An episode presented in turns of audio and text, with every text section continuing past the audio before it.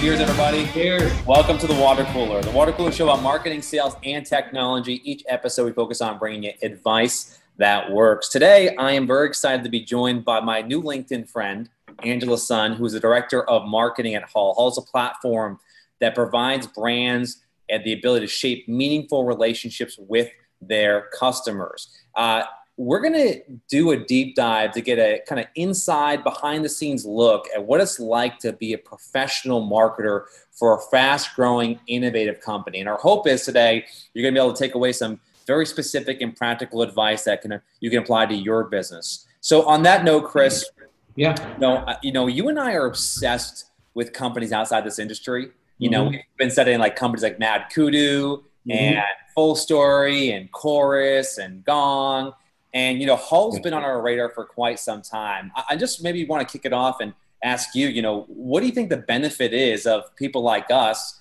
uh, bringing on people like Angela, people outside the industry?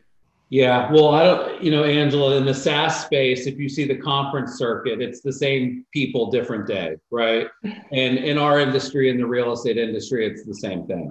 There's, you know, the same thought leaders giving a variation of the same speech to a different crowd year after year, you know? And so what we've tried to do is like, how can we learn from people outside of our space?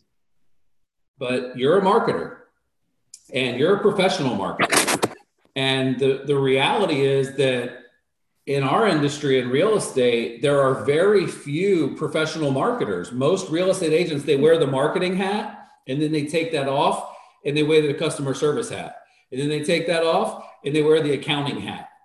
And then they take that off and they wear the manager hat. Like marketing is, is a sliver of what they spend their time on versus people like ourselves and people like you that do marketing, you know, all day, every day, live it, breathe it. Uh, it's really part of who we are. So, yeah, Jimmy, I think that, you know, at least for me, I mean, we've got some good shows coming up. We've got Brad Inman coming up. We've got Spencer Rascoff coming up. We have people from our industry too. Mm-hmm. But I personally enjoy the non industry conversations more. So, Angela, with that being said, tell people a little bit about your background as a marketer and then kind of what you spend your time on today at Hull.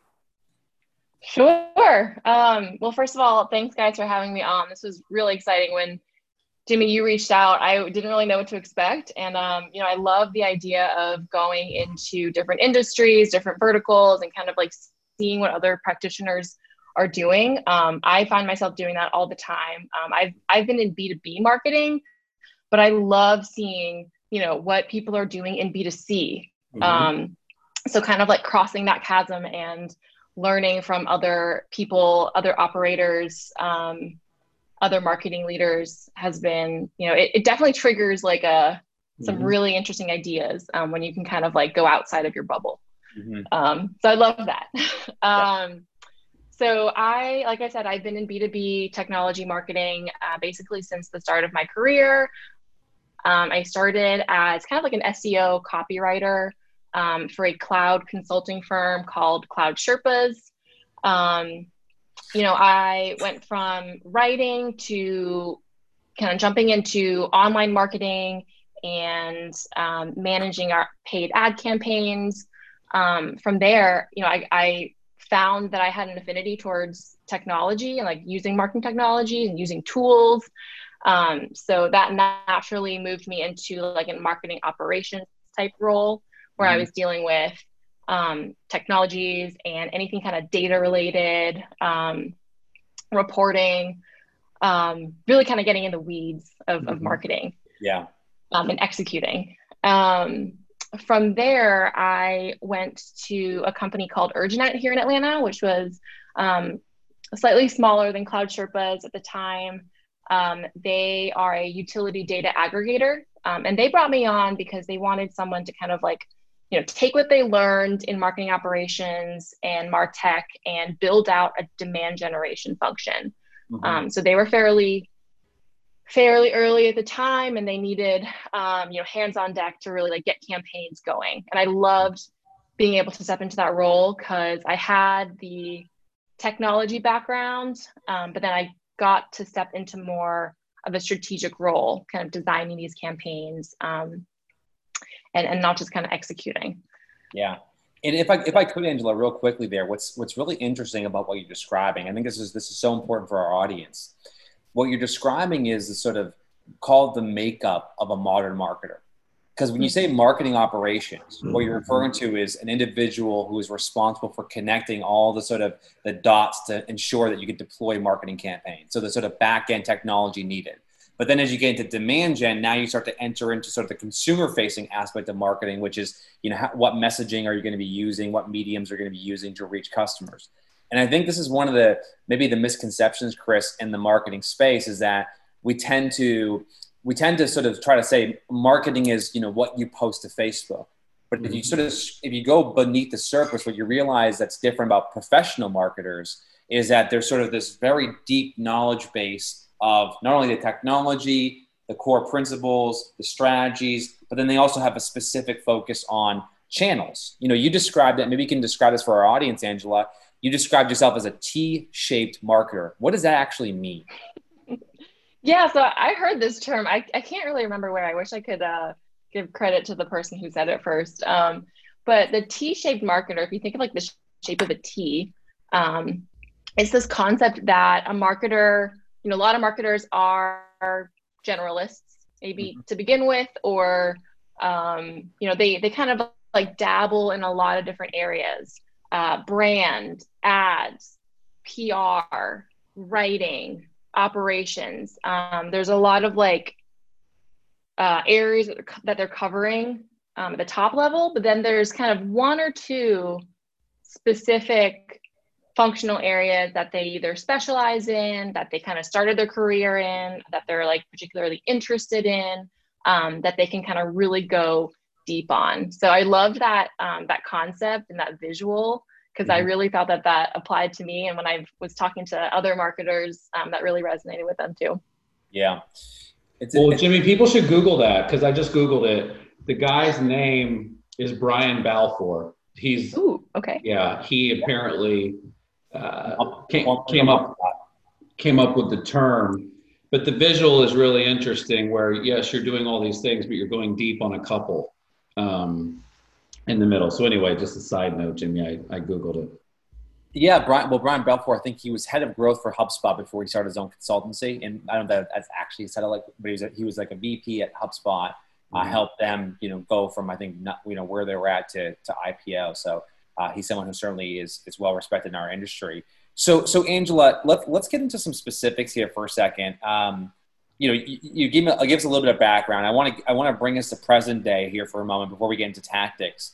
Um, you're now at Hull, and and and I have this fascination with with Hull, uh, and I, and I want you to describe what it, what Hull actually is. But I, if I were to just sort of just set the stage here, I think there's a problem that exists right now in marketing that has a that has an incredible downstream impact for every other department, sales customer service, um, and that is marketers tend to use many different applications and to get the job done. Uh, we use live chat tools like Drift. We use our CRM. We use our own custom CMS. We use our own custom email tool. And what happens is, is that the customer profile, bits and pieces of it exist in a lot of different applications. And so mm-hmm. there is no there is no sort of central source of truth. So uh, what that means for someone in sales is you're always operating with a little bit of information, but not the complete profile. What that means for customer service is you're operating with a little bit of information, but not the complete profile. So, so for our audience, um, maybe just give a background, like how do, what is what is Hull? What do they do? Why do they exist? And, and, and what are you guys trying? What are you guys trying to do out there in Atlanta? Yeah. Um, so you hit the nail on the head. There is a huge problem in marketing um, with the kind of onset of so many tools and technologies that host all this kind of data on your customers and your prospects. Um, and with each new tool, you know, you have data that lives in one spot, but it doesn't really share data with other tools. Um, so you have these like disjointed customer profiles. You have information that's really, you know, a piece of the puzzle, so to speak. Mm-hmm. Um, and and Hull solves that problem um, by creating a unified view of the customer and centralizing all that data. Um, the the technology that Hull is is called a customer data platform or a CDP, and CDPs were really born out of that need to reconcile and organize disparate data sets um, across different tools and technologies. Um, once that data is in one place, um, in one central repository, you have a single source of truth, you have a single customer view, um, you have a profile of your prospect, your customer that literally has you know sections on the profile that pull data from all these different tools. So it's a, it's a really kind of central, um, unified picture. Mm-hmm. Um, once that data is in, this, in one place, that's where things get really, really interesting. Because um, people ask all the time, like, okay, I have my data in Hull, like, what do I do now? Um, that's where you can do things like personalized communication. This is where you can unlock opportunities to save on costs, um, reduce data redundancies, um, create operational efficiencies, because um, your data can kind of like, you know, quickly be shared across applications versus like this kind of web of data integrations uh, yeah. back and forth. Well, help us understand this this this concept here. As as novices, you know, who are let's say trying to use data to create better marketing campaigns.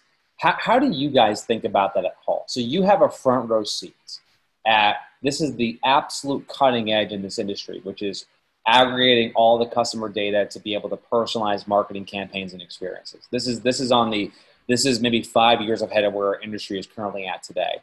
Um, how do you think about like how do you apply that in, in a practical day to day? You know, you write blog posts, you send emails, you create ads. How are you using data to do that stuff better? Yeah, um, that's a great question. And, and to be honest, um, you know, we at Hull are in some ways still kind of scratching the surface of what Hull can do. Mm-hmm. Um, because there are so many different use cases and so many different applications of a CDP that can be implemented and executed on. Yeah. Um, and as a small team, you know, we we are um, certainly trying to make the most of our tool. Um, I'm, I'm trying to think of a good example, and I, I actually I honestly feel like our customers have the best stories. Sure. Well, um, I think that, I think that'd be helpful to maybe just hear from a, a, like a, how your customers use it. But I'm actually curious to get your take on this, Chris. Like when you think about marketing on our side in real estate, yeah, where do you think the opportunity lies in terms of using data in a smart way? Because what you're describing, Angela, is the future of marketing is is aggregating the data, centralizing, and creating a single source of truth, so that then you can personalize yeah. the experience. How does that apply in real estate, Chris? Well, I think it's the the more relevant you are, the more effective your marketing becomes. So I'll give you an example. Um, I'll give you a few data points. You take a you take a group of leads from your database mm-hmm. that registered a year ago, right? So you so you create a segment and you say, hey, leads added to the CRM 12 months ago, mm-hmm. right? And then you and then you take another data set which says who have been active on our website in the last seven days okay mm-hmm. Mm-hmm. and then you take another segment and you say original lead source equals zillow right and i'll just stop with those three data points well now i can take a group of people and I can market to them and make them feel like they're the only ones I'm speaking to. Uh, there's a term called account based marketing, which is like if you get this right, your marketing feels like it's happening at a one to one level, even when it happens at scale. So mm-hmm. now I can write a message and say, hey, hey, Susie, like merge code first name. That's another like small way to make something more relevant. Like, hey, first name, I got your information from Zillow about a year ago. And I noticed that you are on our website this week looking at homes for sale. Mm-hmm. Did, did you have any questions for me or did you find a home that you may want to go look at? Yeah. And when you when you sort of insert those little nuggets of like LinkedIn database, lead source, active recently, it just it doesn't feel like marketing anymore. It feels like it, a personal one-to-one conversation. Yeah, and I think that's that we've all gotten these messages, Angela, that's like we get them all the time about the podcast. Hey, I saw your podcast. We've got a guest that would be great for you. Mm-hmm. And LinkedIn, because I know you're big on LinkedIn. Jimmy's got some LinkedIn questions for you.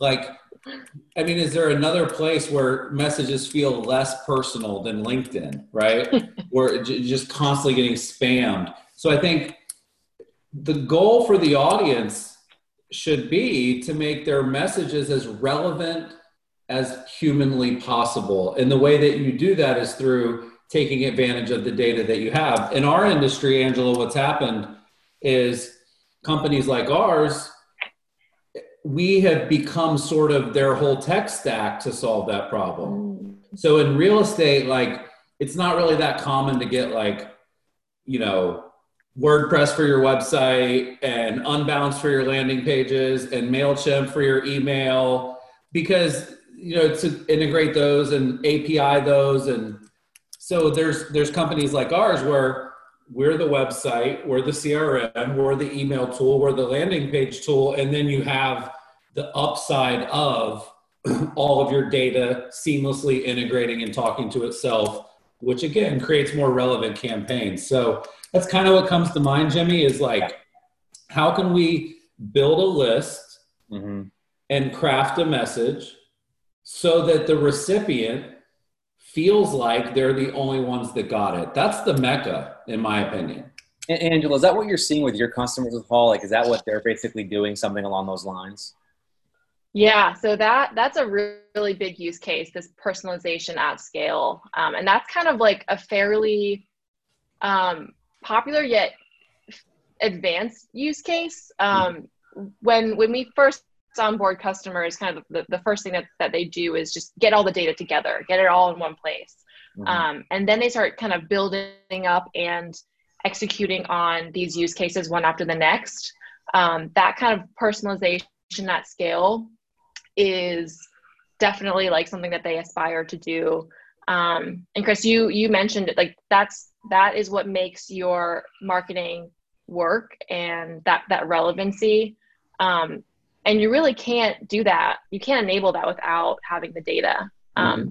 at hand right mm-hmm. especially if it's in different places especially if you know one team has data that another team needs um, that kind of that um, it just becomes an, an operational burden to yeah, to kind of to get to that. Yeah, you know, I I heard a um, this is in, this is interesting. We're asking our audience to kind of get into a time machine right now and just sort of transport to the future a little bit because uh, it, eh, you know I, I was listening to an interesting podcast where they said you know, where is Amazon going in a few years? And they said Amazon is going to now start shipping you things without you requesting it. It's going to be a box of stuff that you need. And anything that you don't want, you, you just basically send back to them. They're not going to ask you permission. They're going to ship it to you, bill you, because they're going to be able to track your preferences and your behaviors so closely that like they're going to remove the inconvenience of visiting their website, putting it into the cart. Right? It's the it's the zero click checkout experience. They keep talking about this. Um, what are other businesses? What are other businesses using data for as it relates to marketing and sales? Angela, you know, Chris gave a good example of a use case with um, kind of personalization at the like maybe at an email level. How are other businesses using that are on the cutting edge of this? How do you see them using data to improve the performance of their marketing campaigns? Yeah, so that that personalization one is a really really big one. Um, I think a lot of the use cases that our customers implement kind of like lead up to that. Um, trying to think of some some good ones. Um, we uh, trying to think some good ones. Um, sorry, my mind's like blinking right now. Um, we just have like so many kind of customers doing all all kinds of things. Yeah, no worries. Um, well, Chris, I'm, uh, I'm, I'm interested thinking about that, Angela. I think I just, for me, Chris, mm-hmm. I think about it in the context of I've seen this too, Angela, where I've seen uh, companies who have used it as a way to um, on the front door when they're capturing leads, right? They do a little bit of personalization there. We've seen that with some with some companies. Um, but I, let, us take a let's take maybe the thirty thousand foot view for a second, which is when you think about maybe first understanding your customers. I know one topic that you're top, you're passionate about is consumer research and understanding consumer insight. Like I think right now, there's information that we can collect passively about the customer, which is either they they they fill out a form or they they they do a behavior. But I, I want you maybe to spend some time talking a little bit about what it like what what consumer research what role consumer research plays in understanding your customer. so if we're using data to personalize our marketing campaigns how do we use consumer research to better understand our customers in an effort to improve our marketing? Uh, i know it's something you think a lot about and you spend a lot of time studying so like go go a bit deeper on that topic if you could. Yeah um, so that was something that i was kind of exposed to towards the end of my time at Urjanet, um, this kind of product marketing, customer research, mm-hmm. um, buyer personas. And I don't think I really realized how valuable it was until I got to Hull and, um, you know, was kind of tasked with building out this marketing function, um, you know, with, with no other marketing team member. Um, you know, not starting from scratch, but from starting from a pretty early early stage, um, you know, I think that the the inclination when you kind of start a marketing function is is to kind of you you get you're excited, right? You want to you want to start running, you want to start like putting out campaigns, sending emails. Um, you want to get things going really quickly, mm-hmm. um, and then you know when when the results don't pan out, you're kind of like, well, you know what what could have happened like mm-hmm. was my cta not right was was you know this thing uh, not not aligned it really kind of takes a super zoomed out um, perspective to i think understand the customer what they want to hear yeah um, what they're looking for what their pain points are you got to get that foundation down before you do anything. So I was really tempted at Hull to, you know, start doing stuff right away, start writing blogs. And I realized I don't know our customers. Um, you know, I, I just joined. I don't know what their problems are. I don't know why they sought us out. Um, I don't know what they care about. You know, what what what goals they have. Yeah. what their company's goals are. So um, I ended up spending, I think, the first like month just talking to as many customers as I possibly could. Mm-hmm. Um, I tried to talk to buyers. I tried to talk to users. Um, I really tried to kind of create this like world um, where I could really understand and see, you know, from their eyes what Hull does for them and kind of where we fit in not only their tech stack but like in their strategic plan yeah yeah um, well and this is just a follow-up question for chris here chris can you think of a real estate company right now that conducts consumer research that actually not calls for reviews to say mm-hmm. hey could you go on zillow and tell everyone how great i am but actually calls their customers and says hey let's talk about your experience and your journey you know, I think no. The quick answer is no. I think where people need to turn the corner because when we talk about marketing, everybody cares about attribution. Yeah. So what they're thinking is, how'd you find out about this? Right. And that's important. Like we watched your podcast, we read your book, we did a Google search, we saw an ad. That's great because then you go, okay, if X amount of people throughout the week or month or year attribute this marketing tactic uh-huh. To why they found us, we should double down, triple down on that, and continue to invest in that. But it, it's actually one of the most interesting questions that you can ask someone. And I, I think everybody watching, if they're looking for something actionable that they can do based on watching this show or listening on the replay, email your past clients and say, why did you choose me? Like, mm-hmm. Why did you hire me? Yeah. Not how'd you find out about me, but mm-hmm. like, what was the reason that you decided to work with me when you could have worked with lots of other people? Mm-hmm. Now they may say, well, because your marketing was great. They might say because you your personality. They might say because you have a team. They might say because uh, you work for a large successful company and that was important to us. Yeah. Right. But I do think that like surveys and polling people, the past predicts the future. So, mm-hmm. like as an example, if you ask hundred clients why they hired you, and you come up with like this data set of like, wow, 30% of the people said they hired me because of X. Well, now you go to your website, you go to your blog, you go to your emails, you go to your marketing, and you say, Are we conveying that? Mm-hmm. Right? Are we conveying the reasons people are hiring us in our message? Like, I remember, um, we'll call you back quickly.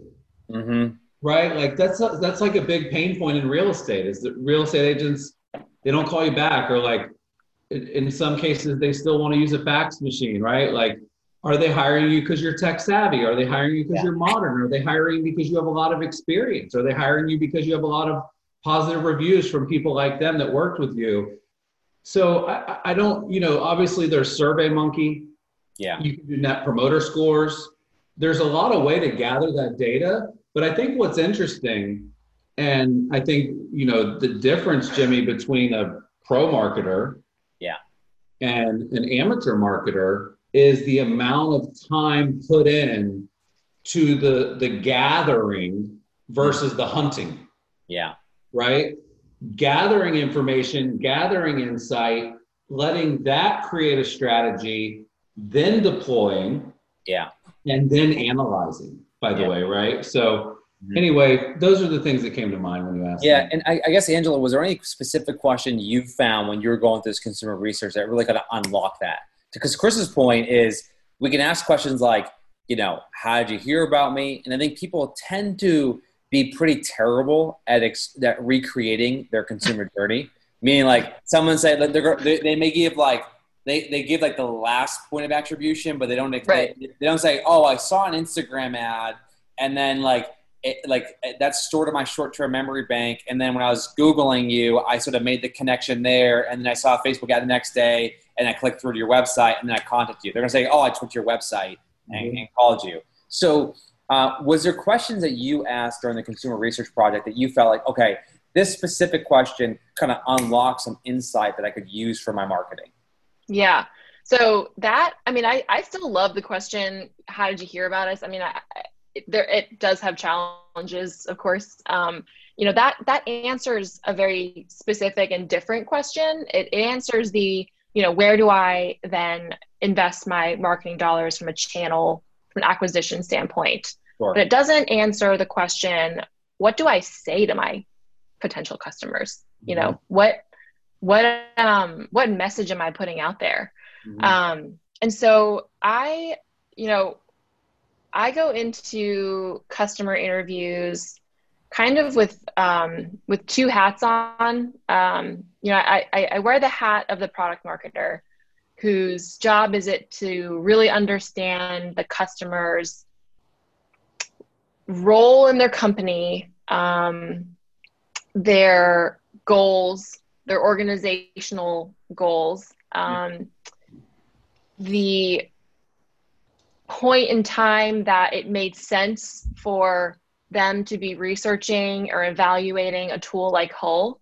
So yeah. you can kind of like see where you where your tool or your service fits in kind of the maturity of the company. Mm-hmm. Um, so I, I ask questions that try to get to to that. Um, I also try to understand like what their team looks like, what their buying process looks like. So who else are they involving?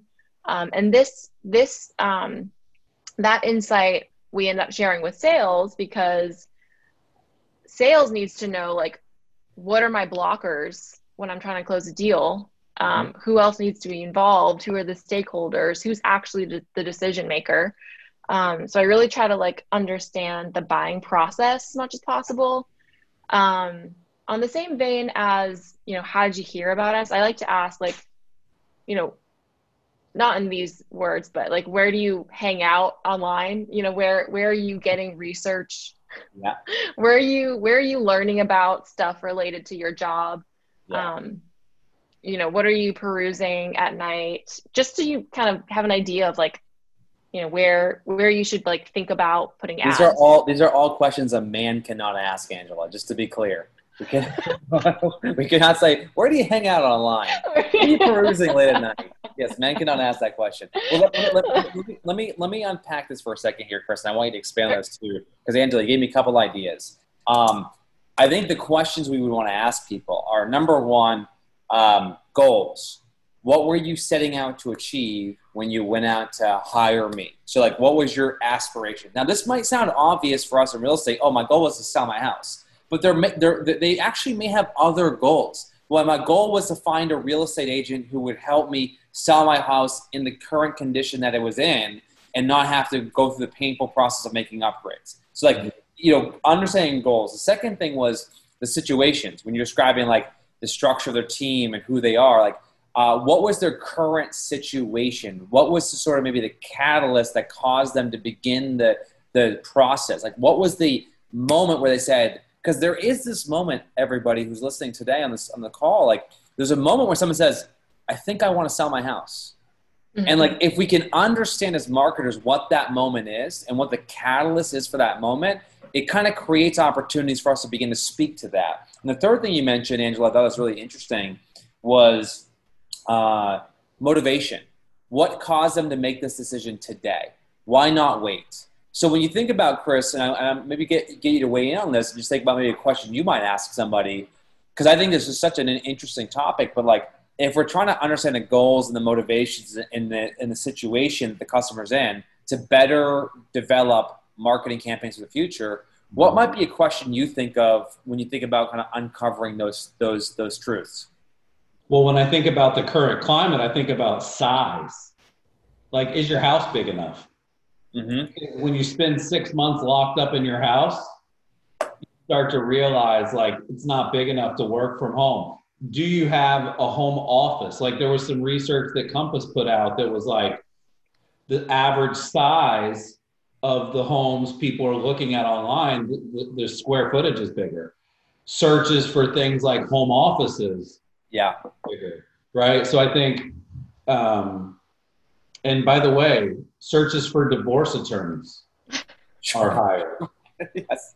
You know, like you either love your spouse more or less because of COVID. Mm-hmm. You love your home more or less. I, I actually think that's a an interesting campaign that people could run. Like, hey, I'm guessing you've been spending more time than ever in your home. Mm-hmm. I'm guessing that because of that, you've started to realize that you either really love it or you might need one that's a little bigger. I'm guessing that you might actually be working remotely. Yeah. You know, like the, the house that we're in, thankfully, is really good for like remote work. Mm-hmm. You know, there's a couple different offices. We've got room for the kids to do their school stuff in their rooms. Their rooms are big enough for that. But not everything is, Jimmy. Not everybody's house is. So I think tapping into sort of uh, what I'm so sorry, guys. My internet dropped out, and I I'm back. Oh, you're good. you know what? You were you were frozen with a nice smile. You got a good. Oh. it wasn't one of the awkward like closed. Like half, yeah. Yeah. okay. Well, at least yes. at least. And that's you know, internet people are needing more internet at home. Like we upgraded, right? So yeah. I, I think Jimmy, one of the things I would do if I was watching right now is I would go to buzzsumo.com. Yeah. And I would search the word home, search the word real estate, search the word house. Mm-hmm. And I would look at like what are the most popular articles about real estate right now? Yeah. Because it changes. And there's great, you know, you can go to SEM Rush, you can go to BuzzSumo, you can go to Google Trends and sort of see like what are people talking about? SparkToro, yeah. Spark yeah, Toro. Spark uh, mm-hmm. Rand Fishkin. It's another great one. So like, and then, by the way, most of the real estate agents watching, like, you also get a lot of what you should write about and what you should do in your marketing and what content you should create based on just listening. Why don't you want to sell your home right now if it's a if it's such a good seller's market? If homes are getting multiple offers above asking price, why aren't you listing? Because what's, you're not going to be able to find a home. What what's a and, and I want I want you both to react to this two questions. Um, I want you to react to this, which is um, by the way, Chris, I love the, the subject line, is your house big enough? I think that's a very practical takeaway for our audience right now. It's a great email to send to your database. Um, but what do you, and Angela, I'll start with you. What is your reaction to the question, if you didn't hire us, and think about this objectively, right? If you didn't hire us, what would you do? In other words, if I was a real estate agent, I'd say, if you didn't hire me, what would you do? And if you're a SaaS product, if you didn't hire us, what would you do? Like, what is your take on that question? Do you think that's a that's a relevant question to ask somebody to understand their journey and understand their sort of experience? You didn't. I I think so. Um, yeah, I'm trying to think. I I think I've asked a version of that before, um, where yeah, it's like what you know, you, clearly you're feeling some kind of pain to mm-hmm. be reaching out to Hull or to me, um, you know, asking for a demo. Mm-hmm. What would you have done otherwise? Like, what was the alternative? And yeah. how painful is that alternative? Or like, what is the status quo? Right. Mm-hmm. Um, I think that kind of that is that's a great question to ask because it kind of puts them into that mindset of like oh yeah like this what i'm doing today you know importing spreadsheets every day from one tool to another like sucks that takes forever mm-hmm. um so yeah i think kind of like harping on the alternative and like the that that pain or that status quo is is a that's a great well, question to ask. Well, wouldn't I have an, an anti question to me? It's not about why did you choose me? Why didn't you choose the other agent that you talked to? Yeah. Right? Like, why didn't mm. you go with company X? Oh, gotcha. Yeah. No, I mean, uh, you answered it perfectly, yeah. Angela. I just think it's, we are, we're always so quick to figure out, like, why did you choose us? Why didn't you choose them? Yeah. Because yeah. That's also data yeah. and you know insight that you can leverage for sure like um that's if that's your agent working alone and they chose me and they didn't go with the team you know like i didn't feel like i would get personalized service by working with such a large group of people and i wanted to know that i would get a single point of contact right like um yeah so that yeah. is that is 100% your competitive advantage mm-hmm. when someone tells you um you know why why they selected you over an array of, of options. Um, that's kind of something that differenti- differentiates you, and um, you know you should be uh, harping on in your messaging. Mm-hmm. Certainly. It reminds me of uh, we had April Dunford on the show many months ago, and she's the uh, author of a book called Obviously Awesome. Uh, one of my favorite books of 2019. The uh, it's a book about positioning, and what I'm hearing both of you say is when you ask that question, you understand who your competitors are. Mm-hmm. And I think this is what we, we tend to have an assumption that our competitors are this company, that company, or this other company. In fact, the competitor might have been actually not the top agent in the area. It might have been Redfin. It might have been Zillow. Mm-hmm. It might have been listing it by myself. Mm-hmm. Yeah. And DIY. Mm-hmm. Go, Chris. Well, it just could have been doing it yourself.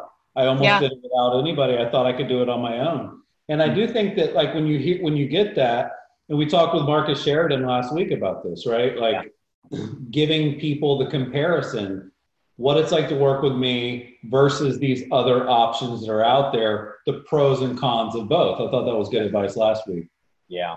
Mm-hmm. So, so Angela, let's let's let's transition and, and, kind of close the show on this topic here, which is um, in real estate. We're familiar with the concept of A/B testing, and we're familiar with the concept of experimentation.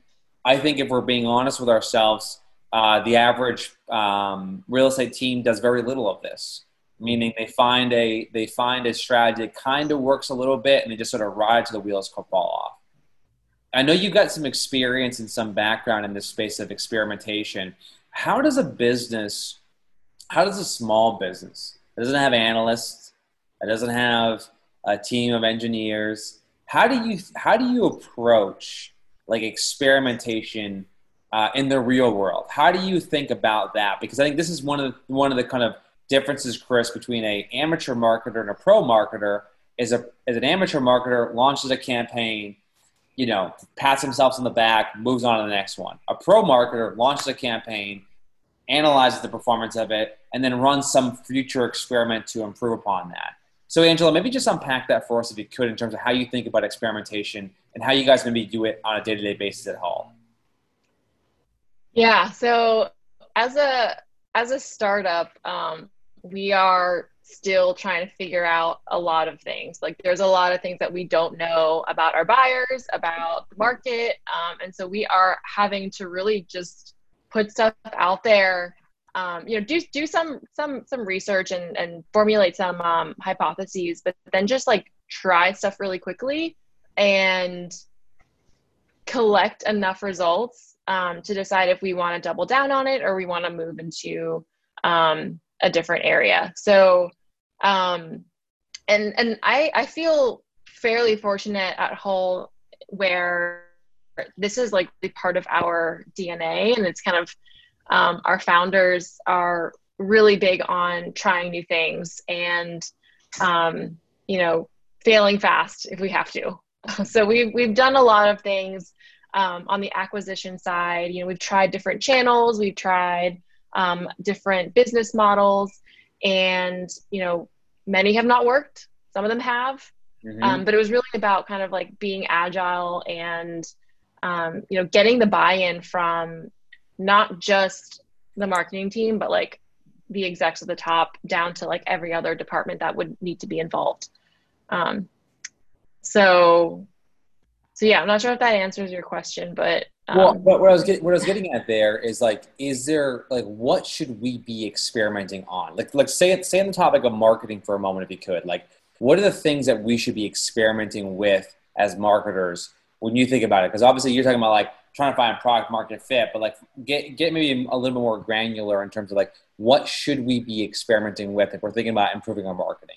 Yeah, I think it really depends on your company and kind of where you're at as a company like the maturity so as as an early stage tech company um, you know product market fit is still something that we are looking for and mm-hmm. growth and acquisition is a big part of um, you know of what's going to determine our success going forward or not mm-hmm. um, so we're testing things like um, what's going to bring in new customers, new converting customers? Are we going to try webinars? Are we going to try um, outbound emailing? Are we going to try ads? Um, we're we're pretty focused on on acquisition channels right now, just because that is something that um, you know our our whole company is looking at as you know a, a success metric. Yeah. Um, you know, as you get more mature. Um, I think you know there's there's like little things that you can kind of test here and there. Um, you know, web copy, uh, landing page, like th- those kinds of things that move yeah. the needle like a little bit. But I think right now we're we're trying like everything. pretty pretty big thing. Yeah, a lot well, of a lot of everything. Well, Chris, you know what's interesting about that is that um, before we get into rapid fire, just one, I want you to give a kind of a closing thought on this, Chris. Is like, I think you know, it's, the thing about startups that real estate agents teams should should start to embrace is that Angela is part of Hull, which is a 20 person company in two locations. They're trying to find product market fit. They're trying to, to grow their brand. They're trying to become a unicorn. And so the level of experimentation and the level of, of testing is, is so ingrained in their DNA because they know that if as soon as they start to kind of get that right, it has a huge impact. But as you become a more established company, you lose that. You lose that sort of personality. You use that sort of like innovation first mindset. And I think for our audience today, I think I think uh, the takeaway for me, Chris, is like I think a lot of real estate teams need to start acting a lot more like startups. Start. Yeah. Well, what I was going to say is, you know, Google has a concept called 20% time. Mm.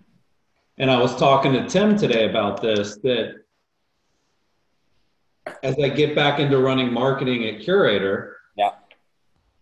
it's incredibly important that we do things that we have no idea if we should mm-hmm. 20% of our with, with 20% of what we do. So if there's five days a week like friday is like fail friday.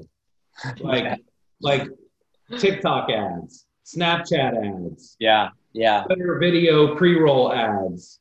There's an unlimited number of things that you could try mm-hmm. right? Yeah and hulu ads. They got hulu ads now Hulu has ads, Pandora ads, audio ads. Like, fun fact about Pandora ads: I bought my wife's engagement ring through a Pandora ad.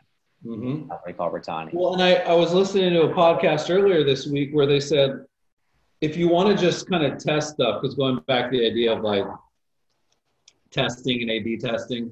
Yeah. If you have a thousand people on your email list, mm-hmm. come up with two subject lines, not one. Mm-hmm. Hmm? Send a hundred people one of them. Send a hundred people the other one. Look at which one performs better, and send the other 800 people the winner. Yeah. Now it would be nice if the technology would just sort of figure all that out and like, but there's there's ways to test now. Like we we got 750 people to register for a sales pitch last week. That's a big number we got 200 250 people to listen the day of the sales pitch. Mm-hmm. but we sent three different emails. We ran three different ads with three completely different angles. Yeah. And now it's kind of like okay we see which one did the best. Mm-hmm. so I, I do think that there's not enough of an experimentation mindset in the industry. What this industry does too much of jimmy. Yeah is copycat marketing. Mm-hmm. Follow the leader, right? Like the top agent does Zillow, so I'm going to do Zillow. The top agent sends postcards, so I'm going to do postcards. The top agent does client appreciation parties. And there's a time and place for that too, right? Remember, it's 80 20.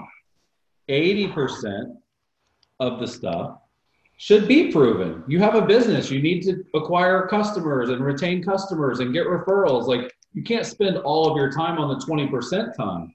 Yeah. But I think creating a culture of, you know, what what Angela mentioned, which is like it's okay to fail. You know, like I've got this thing I want to do, Jimmy, which is like we spent a thousand dollars running ads on LinkedIn, and here's what happened. Mm-hmm. Right? Like we spent five hundred dollars trying to generate buyer leads from TikTok, and this is what happened. yeah. Like yeah. I, I just think people want to learn and people you know somebody has to be the pioneer yeah true and somebody has to try the new thing because every single tactic and every single thing that's proven all the follow the leader kind of ideas that we all have somebody like angela somebody like us somewhere tried it 1st mm-hmm. yeah totally. well, well, Angela, we're going to set you up for rapid fire here, but let me just give the audience three quick takeaways, three kind of themes that we want people to, to, to uh, end with today's show. The first theme is focus on personalization. You heard Angela and Chris both talk about the importance of personalization with your marketing, how it can really create an audience of one. The customer feels like they're in a position where the marketing message is designed for them. Personalization is something that we need to be thinking about as an industry. Number two was invest in consumer research. Ask your customers tough questions to better understand why they hired you, what their journey looked like. That can help inform your marketing campaigns and deliver more, more of an impact. And the third is create a culture of experimentation. Mm-hmm. Try new things. And I think this is like, we're always looking for what works. And sometimes what works, to your point, Chris, is something that's never been tried before. So I think if our audience can take in our in our community can take that away, Chris, and apply it to their business, their business will be better better for it. So Chris, why don't you set up rapid fire here for Angela? Yeah, Angela. So we end the show every week with rapid fire. I'm gonna ask you for a book, a podcast, a mobile app, some type of you know thing that you listen to, have read, used for yourself that you love. So I'm going to start with a book because you know as a marketer uh, working at a startup, I'm guessing you've read a million books or at least have read a few books. what is a book that you would recommend that we should read that you either listened to or read recently? So I am one of those readers that is reading like five books at once and I'm mm-hmm. like slowly making my way through them. Um, I not marketing related or any or book. Any book? Oh geez. Um marketing related would whew. be great. I love psychology books. Um, I'm reading Getting the Love You Want actually right now. Okay. It's like a relationship book. Um, reading the Michelle Obama's uh, uh, autobiography right now. I love mm-hmm. to throw in some fiction in there. Um, so yeah, reading is kind of like an escape from me for from from kind of my day to day professional life, and I like to throw a lot of different things in there. Get, getting the love you want. It's about. It's a it's a it's a psychology book about love. It is. It's it was right. like written in the '80s. It's pretty pretty popular. Um, All right. Yeah, it's really interesting so far. yeah, right. well, let me give a related title as well. The CMO of Yahoo from the heyday he has a book called Love is the Killer App. Mm. Uh, oh. Tim Sanders. That's a really good book. Interesting. Uh, yeah. And you know what's interesting about fiction versus nonfiction, Jimmy? I'll give you a fun fact. I learned this from my publisher. You're starting to sound like Lucas. Yeah. I well, what I learned when I wrote the conversion code working with Wiley. Mm-hmm. Because uh, they have all this data from Kindle. You know, Kindle because it's a digital consumption tool, they get the data. The average business book takes 33 weeks for people to complete. Wow. And the average fiction book takes between six and seven days. So unbelievable. So, okay, Angela, beyond the relationship advice category, is there a podcast that you like or listen to that makes you better at your job? Oh, better at my job. Um, I really like Omer Khan's The SaaS podcast. I think he interviews a lot of great people in, in the SaaS industry. Um, he actually just had our CEO, Romain, on um, a couple weeks ago. Um, I really like that one.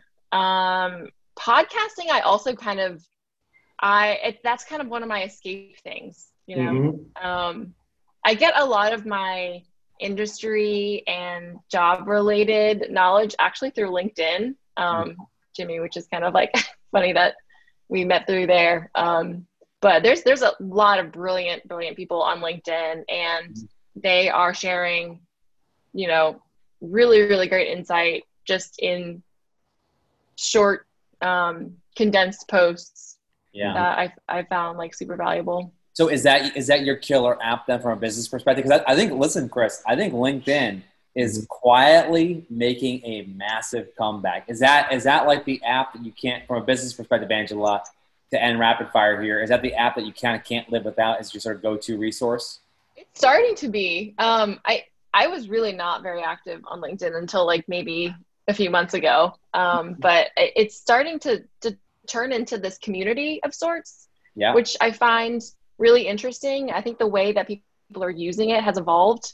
Um, and similarly to um, these these like Slack channels that have popped up too, um, mm-hmm. especially in our industry. This, these like little micro communities of, of like-minded people um, sharing insights and information and asking questions. I think like uh, you know we've we've actually gotten a few customers through some of these Slack channels. Um, it's because like the people that are on there, you know, they're your buyers, but they're, they're also not jaded by like the tons of emails that they get. It's still a very um, authentic community, and um, it hasn't been like ruined yet. So it's been it's been kind of interesting to to kind of um, get engaged on those those yeah. types of communities. Well, Chris, well, I'll, I'll, let Chris take us home here, but I, I, think the, the one just really quick note footnote here, Chris. I don't think our I don't think our audience knows this, but many of you who are watching right now or listening to the replay on Spotify or iTunes probably uses Slack for your business. Mm-hmm. But what exists out in the world are public Slack communities of like-minded professionals on very specific topics where yeah. thousands of people join them to basically have conversations every day. They're like, the, like the adult version of AIM, right? I think yeah. is what we're saying now. Yeah. yeah. yeah. Cool. Well, yeah, thank you so much, Angela, for being on. If people want to learn more about Hull, they can go to hull.io. Very cool company, Atlanta based company, offices in France, which is really cool.